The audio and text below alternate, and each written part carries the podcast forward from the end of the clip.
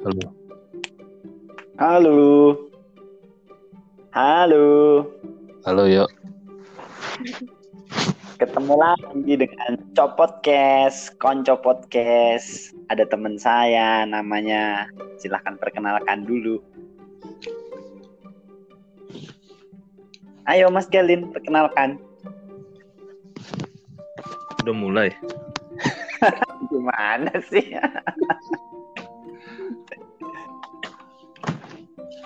Kan bintang, bintang tamunya dulu dikenalin, bukan? Oh boleh bintang tamunya ya malam ini kita mau bahas mengenai debt collector. Nah bintang tamunya ini kebetulan ahli dalam bidangnya. Silakan perkenalkan dulu nih teman saya namanya Saipul. Pak Saibul. Apa? Pak Saibul. Ini acara apa?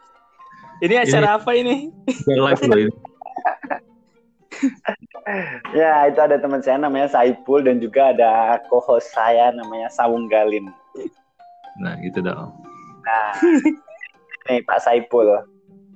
Dulu kan katanya pernah mengalami pengalaman buruk mengenai debt collector. Boleh ceritakan ke kami nih Pak? Karena kan suasana sekarang ini kan lagi ya mungkin dengan kondisi ekonomi, dengan kondisi karena PSBB dan COVID-19 ini jadinya orang yang punya cicilan atau punya tunggakan nanti akan berhubungan dengan debt collector. Lah ini cocok nih kayaknya. Satu satu libur nih katanya punya pengalaman yang indah dengan debt collector. Gimana Pak? Gimana gimana? Awal mulanya gimana itu? Awal mulanya sih ya gitu. Eh, tapi sebelumnya Pak Saipul nih tinggal di mana Pak Saipul? Tinggal di daerah Citeret, Bogor. Kabupaten Bogor. Oh, Bogor. Terus Coba Eh, di itu Ya. awal mulanya gimana punya pengalaman pengalaman indah lah dengan debt collector dan kayaknya itu menarik perhatian pemirsa Eh, awal Alam mulanya sih awal mulanya sih aku pas itu dulu sebenarnya sih waktu aku nih ya dari ceritain dari awal aja ya. iya Iya. dong masa dari belakang nggak enak ceritanya dari awal akhirnya mundur. Ceritanya aku sih dari Cianjur kan pindah ke Bogor nih. Hmm. Oh, Nah sebelum sebelumnya aku ngontrak sih di Bogor tuh ngontrak selama hampir wa- dua tahun nah. Nah setelah itu aku dikasih rezeki kan buat bikin rumah. wes mantep Nah itu Ya, orang tua biasa aku aja tuh. ketawanya biasa aja Pak Saipul ketawanya biasa aja Nah orang tua aku kan itu bikinin rumah tuh. Ah, Niatnya itu emang untuk jadi penghasilan sih. Jadi rumah itu nanti eh, rumah kos dibuat gitu ya eh, di rum- rumah kos gitu. Hmm. Nah, aku dap jadi nanti aku ada kamar-kamarnya nanti aku kos-kosin. Nah, dari situ Hmm. aku bisa dapat penghasilan sih. Penghasilan Hmm. untuk biaya kuliah, untuk biaya makan juga. tahun berapa itu berarti bangun rumah itu tahun berapa itu Tahun berapa ya? Tahun ini sih pas kelas 3 SMA. Kelas 3 SMA berarti tahun 2011. 2011 tuh bangun rumah dikasih bokap lah ya dikasih bokap buat rumah kosan gitu Nah, intinya nah setelah menjelang beberapa rumah udah jadilah, udah jadi setahun lah. hmm, hmm. Terus orang tua kan datang kan karena katanya ingin ingin buat ini proyek tender. Nah, surat Hmm. AJB-nya itu sertifikat AJB. dan AJB lah ya belum jadi sertifikat sih, oh maksudnya masih AJB hmm. masih AJB. Nah, surat AJB-nya itu diga, dijaminkan lah, Hmm. dijaminkan dengan buat bisnis lagi gitu ya Buat ngobrol sama. Heeh. Nah, ngobrol bareng-bareng sama orangnya, ketemu, ngobrol terus katanya eh, kalau emang misalkan proyeknya rugi nanti eh, si jaminannya nanti dibalikin dan aku tuh nggak karena jaminannya atas namaku si surat AJB-nya nanti nggak ikut campur katanya gitu. Hmm, hmm. Hmm, nah terus kan eh lama kelamaan kan proyek jalan kan. Sebentar, Aku sebentar, nggak tahu. Proyek apa itu? sebentar. Hah? Proyek apa Kenapa? itu, Pul? Pak Saipul, proyek apa itu? Proyek bangun perumahan sih. Oh, bangun proyek perumahan juga. Properti lah ya, proyek properti lah ya. Mau tanya Pak, Heeh. itu Hah? tanahnya rumahnya itu kira-kira kalau dijual berapa, terus luas tanahnya berapa gitu, tahu nggak? Eh, itu sih sebenarnya aku pernah ikut sih, maksudnya pernah ikut emang gede sih, lumayan hektaran sih kayaknya. Rumahmu Itu da- itu Proyeknya, perumahan enggak proyeknya. proyeknya, proyeknya. Kalau rumahku kalau rumahku tuh ukuran 120 tanahnya. Hmm, itu kira-kira Eh, dijual apa? Kalau Kira-kira di- apa? dijualnya berapa? Putus Dijad- dijadiin jaminan Kalau berapa? kalau perkiraan sih kalau kata bapakku dulu sih sekitar satu eman. Hmm, Dapatlah segitu lah, dapatlah segitu kalau emang kita yang ngejual. Tapi kalau kalau dari NJOP sih kayaknya nggak dapat segitu. Hmm. artinya Oke, satu lanjut. satu m itu Hah? dijadikan jaminan ya. Satu m itu dijadikan. Hmm. Hmm. Oke. Nah, setelah itu kan kemudian jalan nih, proyek jalan. Nah, tiba-tiba kan proyeknya tuh rugi tuh. Rugi tuh. Dan aku pun nggak tahu sih apa yang di belak. Jadi bapakku itu sebenarnya eh, nggak ngomong ke aku, dia nutupin kerugian proyeknya itu dengan minjem uang lagi ke orang lain. Hmm.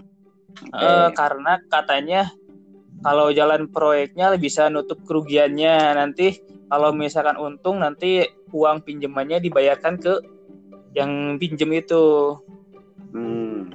Eh, nah udah gitu nah lama-lama kelamaan kan rugi nih rugi nah udah ru- rugi gitu ternyata datang nih ke rumah rame-rame katanya Itu- rumah ini Yang dipinjemin ke bank yang pertama sebelum minjem sebelum rugi itu dipinjeminnya ke bank ya? enggak ke orang sih per orang sih kayak dipegang Oh, bukan. sama orang sih Bukan bank resmi. Jadi ini istilahnya kayak ah, kita nyebutnya jasa keuangan yang pribadi gitu ya. Ya, kayak misalkan kamu eh, kamu dengan Mas Galin teman lah, pertamanya kenal temen, ya udah dijaminkan ke temen gitu sih. Oh ya udah aku pinjem duit nih, tapi jaminannya sertifikat eh apa AJB tanahku, tanah rumahku ini gitu ya. Hmm. Oke, nah ya paham. Terus karena Nah, rugi, terus dan lama kelamaan ini nggak jalan karena nggak Hmm. bisa bayar juga nggak bisa bayar dari cicilan ya mungkin ya atau jatuh tempo nggak bisa bayar terus ada orang yang Nagih. yang minjemin yang pertama dong berarti ini sebagai peminjam yang pertama datang ke rumahmu buat ngambil hak tanahmu dan hak tanah rumahmu ini gitu. eh lebih ke ini sih. Jadi gini sih, eh sebenarnya yang rugi itu bukan dari ini sih, maksudnya kayak kerjasama sih. Awalnya itu kerjasama. Hmm, Sebenarnya yang harus tanggung kerugian itu berdua. eh, bu- bukan hanya bapakku tapi yang Iya. di lingkup perusahaan itu ibaratin kayak gitu. Nah, seka- nah sekarang di diiniin ke bapakku semua gitu ibarat. Nah bapakku kan gak, terima sih di situ. Hmm. Nah yang yang si apa yang si orang yang megang jaminannya itu minta dong rumahnya kan Hmm. yang megang jaminannya. Nah, selain orang yang megang jaminannya, yang bapakku pinjem duit juga, eh, minta nih rumah juga. Dua Otomatis dua kubu lah ini dari dua kubu yang Ya, ku- yang minjemin pertama sama minjemin kedua proses itu jadi datang ke rumahmu gitu. nah, eh, datang ke rumahku. Nah, lama kelamaan kan, eh, bapakku juga bingung tuh, kayaknya udah, wah udah ibaratin, udah nggak tahu lagi ke mana nyari uang gimana gitu kan. Hmm. Nah, bapak bapakku sih nyaranin jangan dulu dikasih soalnya ini tuh kerjasama jadi harusnya ditanggung sama-sama kayak gitu. Yang jangan dikasih tuh, yang jangan dikasih tuh kasih apanya? Maksudnya surat-suratnya atau rumahnya? Ya. apa yang- Yang AJB-nya, maksudnya AJB-nya itu kan perlu ada tanda tanganku juga kan kalau Oh. sebelumnya dia dia dia minjem AJB itu cuma lewat omongan kan masih sebelumnya cuma Oh. omongan doang Cara fisik AJB-nya di tempatmu gitu. cara nggak secara fisik di dia tapi Mm-mm. belum ada omongan apa-apa maksudnya Oh, belum ada oke. omongan nih harus ada jual beli atau apa-apa gitu Hmm. Terus terus. Hmm. Nah, udah gitu aku kan nggak tahu nih ada ternyata bapakku juga kayaknya punya masalah lagi di luar tuh. ya, wah ribet deh pokoknya.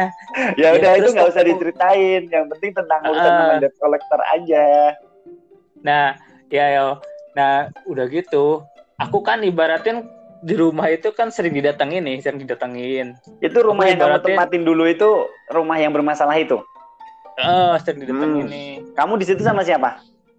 sendiri. Oh sendiri. Hmm, terus? sendiri dulu, dulu sempet bayar temen sih buat nemenin si orang mam, ibuku bayar orang gitu buat nemenin Oh jadi buat ngelindungin kamu gitu. enggak buat temen biasa sih nemenin doang karena Ah, sendiri Temennya yang bayar ini cewek apa cowok nih? cowok dari Oh, kampung cowok. sama masih Oh, iya. saudara sih jatuhnya masih saudara Oh jadi buat nemenin, buat Hmm. kirain cuman cewek buat nemenin. Hmm. nah lama kelamaan aku kan di situ didatengin mulu kan ibaratin Hmm. nggak betah lah nah ibaratin Yang tuh datengin orang-orangnya eh, kasar-kasar gitu. Dengan datang itu maksudnya memang tujuannya nah memang itu orang menakut-nakutin atau gimana? Iya orang yang disuruhannya itu dari dua kubu itu kadang datang yang in, dari dari kubu sini datang dari kubu sini datang kan. Aku kan Hmm. ibaratin tidur juga kayak apa ya nggak nyenyak lah. Ya Iya, udah iya. aku kan kadang kadang tidur di tempat temen atau apa gitu. Kalau datang mereka Ya. ngapain? Maksudnya minta minta atau maksa-maksa atau memang apa gitu? Ngelakuin apa mereka? Ya kalau pertama datang sih datangnya baik-baik sih ngubung ini gimana ini gimana terus nanya orang tua juga kan ibaratin. Nah, uh, nah aku kondisi aku tuh waktu itu berarti aku udah nggak tahu nih bapak aku di mana kan, udah nggak tahu. Nah lama kelamaan mereka juga makin kasar kan ngebentak, ngebentak lah apalah gitu. Hmm. Nah itu aku tuh ibaratin uh, waktu puncaknya itu aku tuh kata dia seolah-olah kayak ngilang karena aku kan eh nginep di rumah teman terus aku juga sambil ngurusin skripsi itu waktu itu pas waktu Hmm. masalah itu Hmm. Emang Nah, didatanginnya berapa? Se- Seminggu berapa kali gitu didatengin terus? kadang seminggu sekali sih emang datang terus Hmm. dan itu pun masih ada yang ngekos sih maksudnya di situ Oh, Nah, kayaknya aku- orang yang ngekos. Hmm. Hmm. Nah, oh, itu pas rame-ramenya aku waktu itu diculik ya maksudnya. Puncaknya, itu- puncaknya ini. Ya puncaknya itu aku tuh kan katanya rame nih di rumah ada yang kos ah ya udahlah aku nyoba tidur di rumah nih. Eh malam itu ti- tidur di rumah nih jadi nggak di rumah temen Udah balik ke rumah lagi ke kosan ya Hmm. Iya, aku kosan lagi. Nah, pas malam-malamnya kayaknya sih emang ada orang yang maksudnya ada orang yang ngikutin aku juga sih, maksudnya orang yang ngasih tahu kalau aku ada di situ Hmm, hmm. di rumah itu kayaknya gitu. Nah, malam-malam pas jam berapa ya? Jam 2, jam 3 Itu aku tuh ti- tidur aja kaget sih tiba-tiba ditarik itu rumah itu dijedor, digedor pintunya nyampe pintu nyampe rusak gitu. Hmm, hmm. Itu di kamarmu lah, Itu- pintu kamarmu malam-malam kamu didobrak gitu. Enggak pintu rumah, Hmm, pintu rumah yang buat kamu tidur atau gimana? Enggak pintu rumah dulu, kan Pintu depan, ke pintu depan. Iya, pintu depan nanti ke ruangan Hmm. tamu kan. Terus ke kamar tuh baru. Nah, waktu Tapi dari tahu pintu kamarmu, depan dia tahu kamarmu yang mana Enggak. tempat tidurmu. nggak tahu dia tuh ini dulu ke kamar yang ngekos dulu. Oh, Dia- jadi salah, sempet salah. Sempet salah, dia salah Ah. orang juga karena nggak tahu muka aku. Terus dia minta Ah. KTP, ini dilihat namanya gitu. Ya kaget Itu- yang pertama tuh ya, Malam-malam kayak gitu tetangga atau apa gitu nggak nggak pada tahu kalau maksudnya itu kan Oh rame itu, itu rame Orang. itu, rame Hmm. pas waktu itu kan yang ditarik itu yang ngekos dulu tuh, yang tarik tuh kamu Saiful ya, gituin kan. Oh Hmm, bukan hmm. bukan, ya, kata kata yang ngekos. Terus ke kamar aku tuh aku juga pertamanya nggak ngaku tuh kamu Saiful ya? Terus takut ya karena takut ya? Iya bukan bukan kata berapa orang Dia yang minta- gedor kamu yang dobrak pintu rumahmu berapa orang? Ada kali lima orang mah itu Ah. juga dia ke situ ngaku-ngakunya polisi mas. Memang pena- Oh. penampakannya kayak polisi? Enggak sih kayak preman sih tapi kau malah Kayak Iya. Intel. Iya kayak Intel gitu. Nah, katanya Nah. kamu nanti eh, ikut saya ke kantor gitu kan. Ah, Nah yang kasihan itu ada yang ngekos yang yang ngebelain aku tuh, hmm. yang ngebelain aku kan. Terus itu pasti tiba-tiba orangnya dia belum bayar kos yang belain kamu tuh pasti aku jamin ngebelain ngebelain enggak ngebelain aku tiba-tiba pas dia ngomong tuh langsung digampar tuh sama orang itunya sama orang Ambon digampar keplak Ah, ah, ah. Kamu jangan banyak omong katanya kamu nggak tahu masalahnya digituin kan Ah. Hmm. nah dari situ aku diajak keluar aku teriak tuh sekenceng-kencengnya kan teriak nah, apa warga pada teriak tolong Iya, aku minta tolong terus warga-warga pada keluar kan rame itu. Ah. Nah, pas warga-warga rame, itu tuh ada yang ini, ada yang ngacungin pistol ke atas. hmm, hmm, hmm. Oh, katanya. Terus kalau ada yang ikut campur, katanya kalau ada yang ikut campur berarti eh, bakal dibawa-bawa masalahnya kata gitu. Hmm, hmm. Jadi wa- warga juga pada takut sih waktu itu. ya mereka self defense lah ya melindungi diri mereka sendiri ya Eh, pada takut. Nah, udah Hmm. gitu, udah gitu kan, yang di aku dibawa nih, aku di, katanya sih ngomongnya mau kantor polisi ya udahlah. Kalau kantor polisi aku agak tenang sih sebenarnya dibandingkan dibawa sama dia ke mana gitu kan. Iya lebih Nah. lebih menakutkan ya. Ya, nah aku tuh di, di tem- jadi biar aku ikut dia itu ngajak yang ngekos juga tuh cowok yang lumayan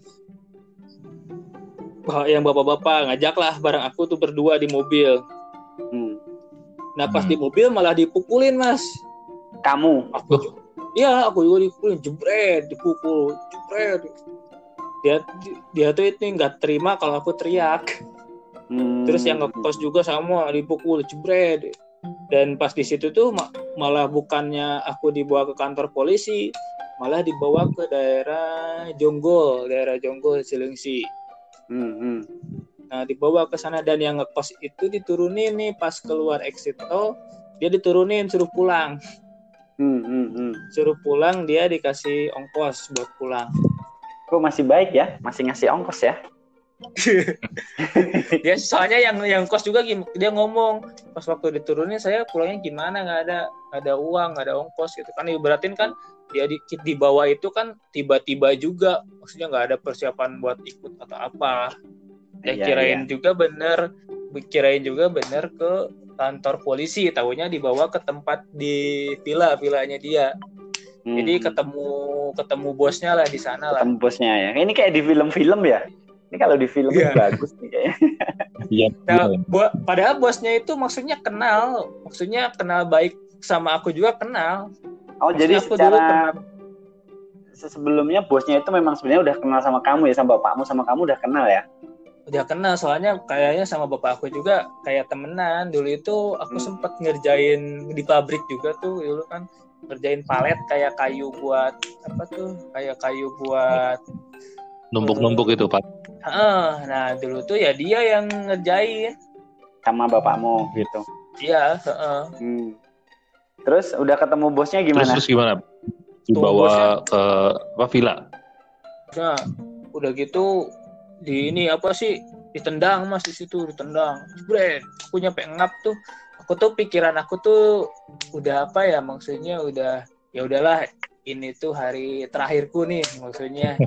Di di, Wah, di ini. serem banget serem. Ah, maksudnya itu emang ya udah aku juga udah deg-degan. Udah gimana ya udah nggak karuan. Terus itu, itu juga ada yang ngomong kan aku kan disuruh tidur tuh udah tidur sana.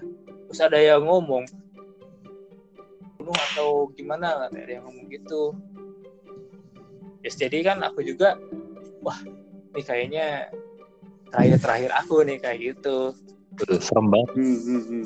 feeling Eh, feeling ya ya feelingku ya, ya udahlah Tapi- terdi ya, kenapa sekarang bisa bebas gitu ya? Gimana ceritanya? Ah, jadi dia tuh sebenarnya cuma tanda tangan aku untuk ke notaris biar ibaratin rumah itu dipindah jual ke atas nama dia gitu. Ya, secara surat menyurat jadi hak yang berhak jual lagi itu si bosnya ini gitu ya. Ah, jadi udah atas nama dia lah rumah itu jadi miliknya Ya. dia sih dia sih gitu. Ibaratin disuruh Hmm, hmm. paksa tanda tangan terus dia juga bikin kayak surat sendiri lah. Jadi tahunya aku tanda tangan aja gitu. Itu bosnya yang minta atau anak buahnya yang Iya. bosnya yang ngomong Bos- gimana? bosnya- Iya, bosnya yang ngomong. Kan dia kenal kamu, dia nggak ada rasa gimana gitu. Ya dia sih ngomongnya ya gimana? Jadi ibaratin tuh katanya tuh eh, aku tuh kayak apa ya? Kayak apa sih? Kayak ngilang-ngilang gitu, kayak ngehindarin dia gitu. Ngomongnya gitu. Padahal mah Oh, alasan dia lah. Eh, padahal mah aku tuh dulu dulu ya dia tuh sempat nyari-nyari aku kan aku di rumah temanku juga terus aku ngurusin kuliah terus aku bolak-balik kan jadi nggak diem di rumah intinya sih gitu jadi dia katanya udah udah Hmm. ngeluarin uang banyak buat nyari aku dia sih gitu Oh, jadi keselnya ke kamu karena itu gitu ya ya. heeh. Ditambah lagi dia udah ngeluarin duit tapi istilahnya duitnya nggak balik gitulah ya. Heeh. Nah orang tua juga di situ khawatir sih, maksudnya eh aku juga ibaratin dulu itu udah kayak udahlah, udah nggak usah lagi di Jakarta lah ibaratin kayak gitu. Hmm. Dulu tuh, Lo kok di Jakarta kan di iya Bogor? maksudnya kalau orang tua kan bilangnya di, di kota lah. Udahlah nggak usah ke kota lagi ibaratin. Udahlah kamu hidup di kampung aja gitu dengan kamu duduk Hmm. hidup di Cocok kampung. sih, Pak Saiful cocok di kampung cocok ya emang. di kampung aja kamu kamu bisa kata orang tuaku kamu bisa mak kata nenekku sih nenek yang yang menyemangatin tuh nenek sih biasa nenek sama ibuku Hmm, hmm. udahlah katanya nggak usah Terus kejadian kejadian bebasnya itu gimana tadi? Jadi udah kamu akhirnya tanda tangan atau gimana? ya jadi aku pagi paginya aku di dikasih makan dulu tuh sama dia pagi paginya di Itu ada racunnya itu. agak tapi itu bener mas. Eh, itu tempatnya itu jauh dari mana-mana. Maksudnya tempatnya jauh dari pemukiman warga juga. Maksudnya di situ juga ada orang ya yang kerja sama dia. Maksudnya ada orang yang kayak rumah rumah dua tiga tapi emang kerja buat nyiapin makan apa apa ke dia kayak di villa gitu tapi jauh dari pemukiman warga mas jadi ibaratin kamu Hmm. kalau malam-malam mau lari juga ya bingung Ya itu udah memang ya memang villa buat Orang. eh, kalau orang-orang kaya memang buat menyendiri gitu lah. Iya, kayaknya sih gitu. Nah, pagi aku Terus kamu setelah makan gimana? setelah makan pagi-pagi gimana? Ya udah tuh udah siap-siap berangkat ke notaris ke pembuatan. Oh, Eh, jadi jadi itu dipanggil ke notaris secara resmi gitu Iya, berarti. dia minta ke notaris. Hmm, Terus di notaris itu ternyata kan eh, rumahku itu awalnya kaflingan tuh yang sampai sekarang Hmm. itu belum beres sih sebenarnya. Rumah tuh kan Hmm. kaflingan dan ter- dan itu AJB dan dan itu sertifikatnya itu masih keseluruhan Mas. Jadi bukan hanya rumahku doang. Ya, belum dipecah. Jadi misalkan luas 1000 meter persegi punyamu 120 itu masih gabung nama misalkan nama Pak Cokro ya udah itu satu satu seribu seribu meter persegi itu punya Pak Cokro semua Nah. gitu ya belum dipisah atas nama Saipul Ah, gitu ya nah itu benar. Jadi otomatis dia harus pecah dulu. Setelah itu pecah di atas na- pecah sertifikat eh, di atas namain aku dulu juga baru tuh baru di, bisa Hmm. di atas namain dia. Nah sampai sekarang itu belum pecah mas, masih ngegantung. Hmm, secara itu kan hmm, waktu aku beli rumah juga gitu sih nggak masalah sih maksudnya nanti kalau yang penting ada AJB ada IMB sama ada itu loh apa namanya yang tiap tahun itu loh Yang Pajak di- pajak. BB. pajak kali yang penting tuh apa ada ya ada PBB-nya jelas bahwa luas tanah sekian posisinya di mana meskipun itu ada itu sih di aman Hmm. Nah udah gitu. oh jadi ujungnya di situ ya Ya, terus aku suruh pulang kan. Pas aku nyampe rumah, datanglah yang itu. yang blok B, blok B. Tadi kan blok A nih, sekarang blok B. Ah, misalnya dua hari kemudian tuh, oh dat datanglah ke rumah tuh. Dia ibaratin sih ngomongnya mau apa ya, bantuin ngomongnya mah. Terus aku bilang kan, udahlah, Hmm. eh, aku nggak mau maksudnya nggak mau masalah lagi rumah ini aku ikhlasin lah ibaratin oh, untuk untuk dia lah ibaratin kayak gitu aku udah ngomong Padahal secara hukum, Hmm. secara hukum itu udah di si A, tapi secara fisik itu di B, serahin ke si B gitu ya. Eh, nah gara-gara itu kan Eh. jadi sama dia tuh sama nih oh udahlah katanya eh, aku aku bilang gitu nih aku malah dibentak mas kamu katanya. Oh, mau dibantuin malah malah ngomong kayak gini. Wah malah dibentak lagi aku sama dia. Diculik lagi nggak? enggak jadi sama dia justru justru dia jadi jadi diem di rumah itu mas. Jagain. Oh, jadi dia ninggalin rumah itu gitu. Ya ditempatin sama dia nih. Dan sama orang-orangnya dia. Orang-orangnya dia kan serem-serem juga tuh mas Itu berapa orang? Iya, iya. oh banyak tuh kadang ke situ tuh ada ada lima orang enam orang teman-temannya ke situ sampai sekarang Jadi rumah sengketa lah ya itu ya. eh, nah sampai sekarang tuh rumah itu di ini di apa disewain lagi ke orang jadi sama dia disewain ke orang tuh rumahnya sampai sekarang pun aku Hmm. kemarin ke sana ya jadi rumah itu emang beneran disewain ke orang sih Sama Iya, yang sama blok di-. Kamu ngapain ke sana? Kamu ngapain Aku kemarin ke sana itu ini ke kondangan. Jadi ke Oh, kondangan. daerah-daerah situ ah, juga. daerah situ juga. Cuman ngeliat-ngeliat aja. Ah, lihat ke situ terus Hmm. ada juga sih tiap tiap hari kan ada tetanggaku emang WhatsApp ini suka masih WhatsApp suka WhatsAppan ke aku dia suka Oh, ngelapor-lapor kamu punya mata-mata lah di sana ya, punya spionase lah di sana ya. Justru dia juga sih ngarepinnya ini apa sih katanya temennya dia bapakku dulu minjem ke dia katanya sih gitu. Oh, jadi jadi ngarepin kalau itu rumah laku dijual, kamu dia bisa dapat uang balikan juga Nah gitu. iya katanya kayak jadi temennya Iya, Jadi iya. dulu eh, apa sih namanya bapakku minjem ke temennya dia juga katanya. Nah aku tuh nggak tahu kan. Nah jadi dia tuh kayaknya kayak dia juga ngalang-alangin kalau rumah itu sebenarnya mau dijual sama orang Ambon itu dihalang-halangin. Eh, ini Oh, ini yang nempatin sekarang itu. Ya si blok A dan blok B itu pernah ketemu pernah ketemu nggak terus ribut gitu? setahu Iya, iya. setauku sih dulu sih sebenarnya ngomong ke aku kayak ngajak ribut ke ke orang siapa tuh yang kayak blok ke si blok A-nya. Tapi informasi informasi aku nggak tahu sih karena belum pernah tahu sebelumnya nggak nggak pernah ngeliat sih. Pernah-pernah nemuin ya. Tapi kata kata orang sih kata di kata orang sih udah pernah ketemu katanya. Jadi rumah itu nanti mau dijual katanya sih gitu. Tapi sampai Berarti- sekarang udah Sebenarnya udah nggak ini sih. Kesepakatannya udah udah kebagi dua sebenarnya A sama B itu ya. Mungkin, nah aku juga nggak tahu sih. Ya, ya. Mungkin secara secara teknis sudah kamu udah lepas lah ya, udah ikhlasin aja lah Iya. ya. Nggak tahu itu Ya walaupun sebenarnya duitnya dari jadi berapa terus itu jadi udah nggak nggak nggak mikirin ya. walaupun dari si blok A tuh ngomong sih dia kalau misalkan dijual, misalkan nanti kamu dapatlah katanya eh, sekitar 10% mah kata dia gitu.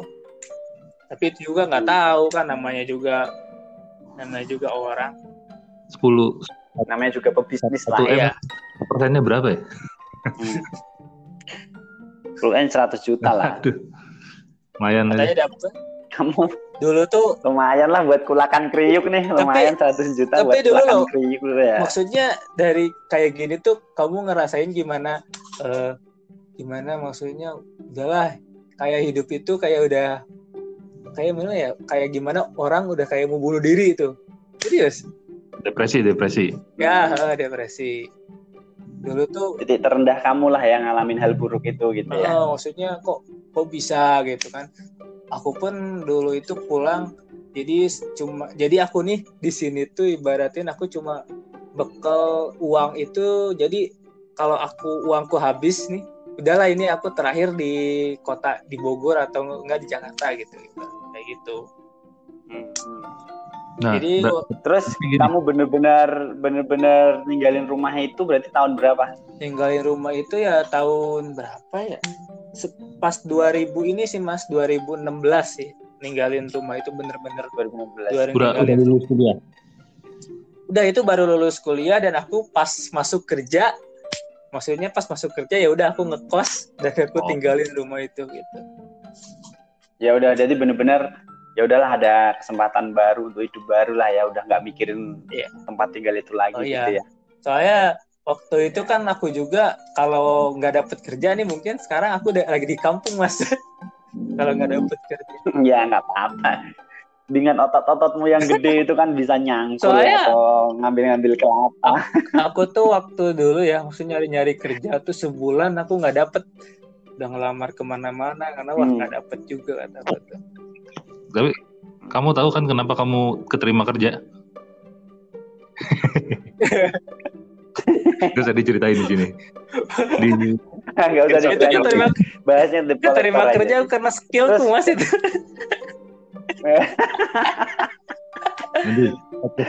Ada ini nggak Pak Saiful? Ada pesan yang mau disampaikan nggak? Maksudnya eh, pesan atau nasihat atau apa gitu? Pesannya ya itu sih, debt collector dihilangin aja, musnahin.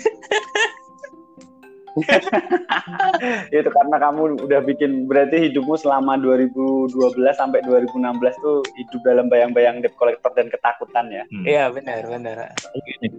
Kamu Ya, kamu mas Cuman sekarang udah nggak pernah ada hubungan lagi ya. Maksudnya udah free, udah clear ya. Kemarin sih masih sempet sih dia nanya, maksudnya dia dari tahun 2000 berapa ya?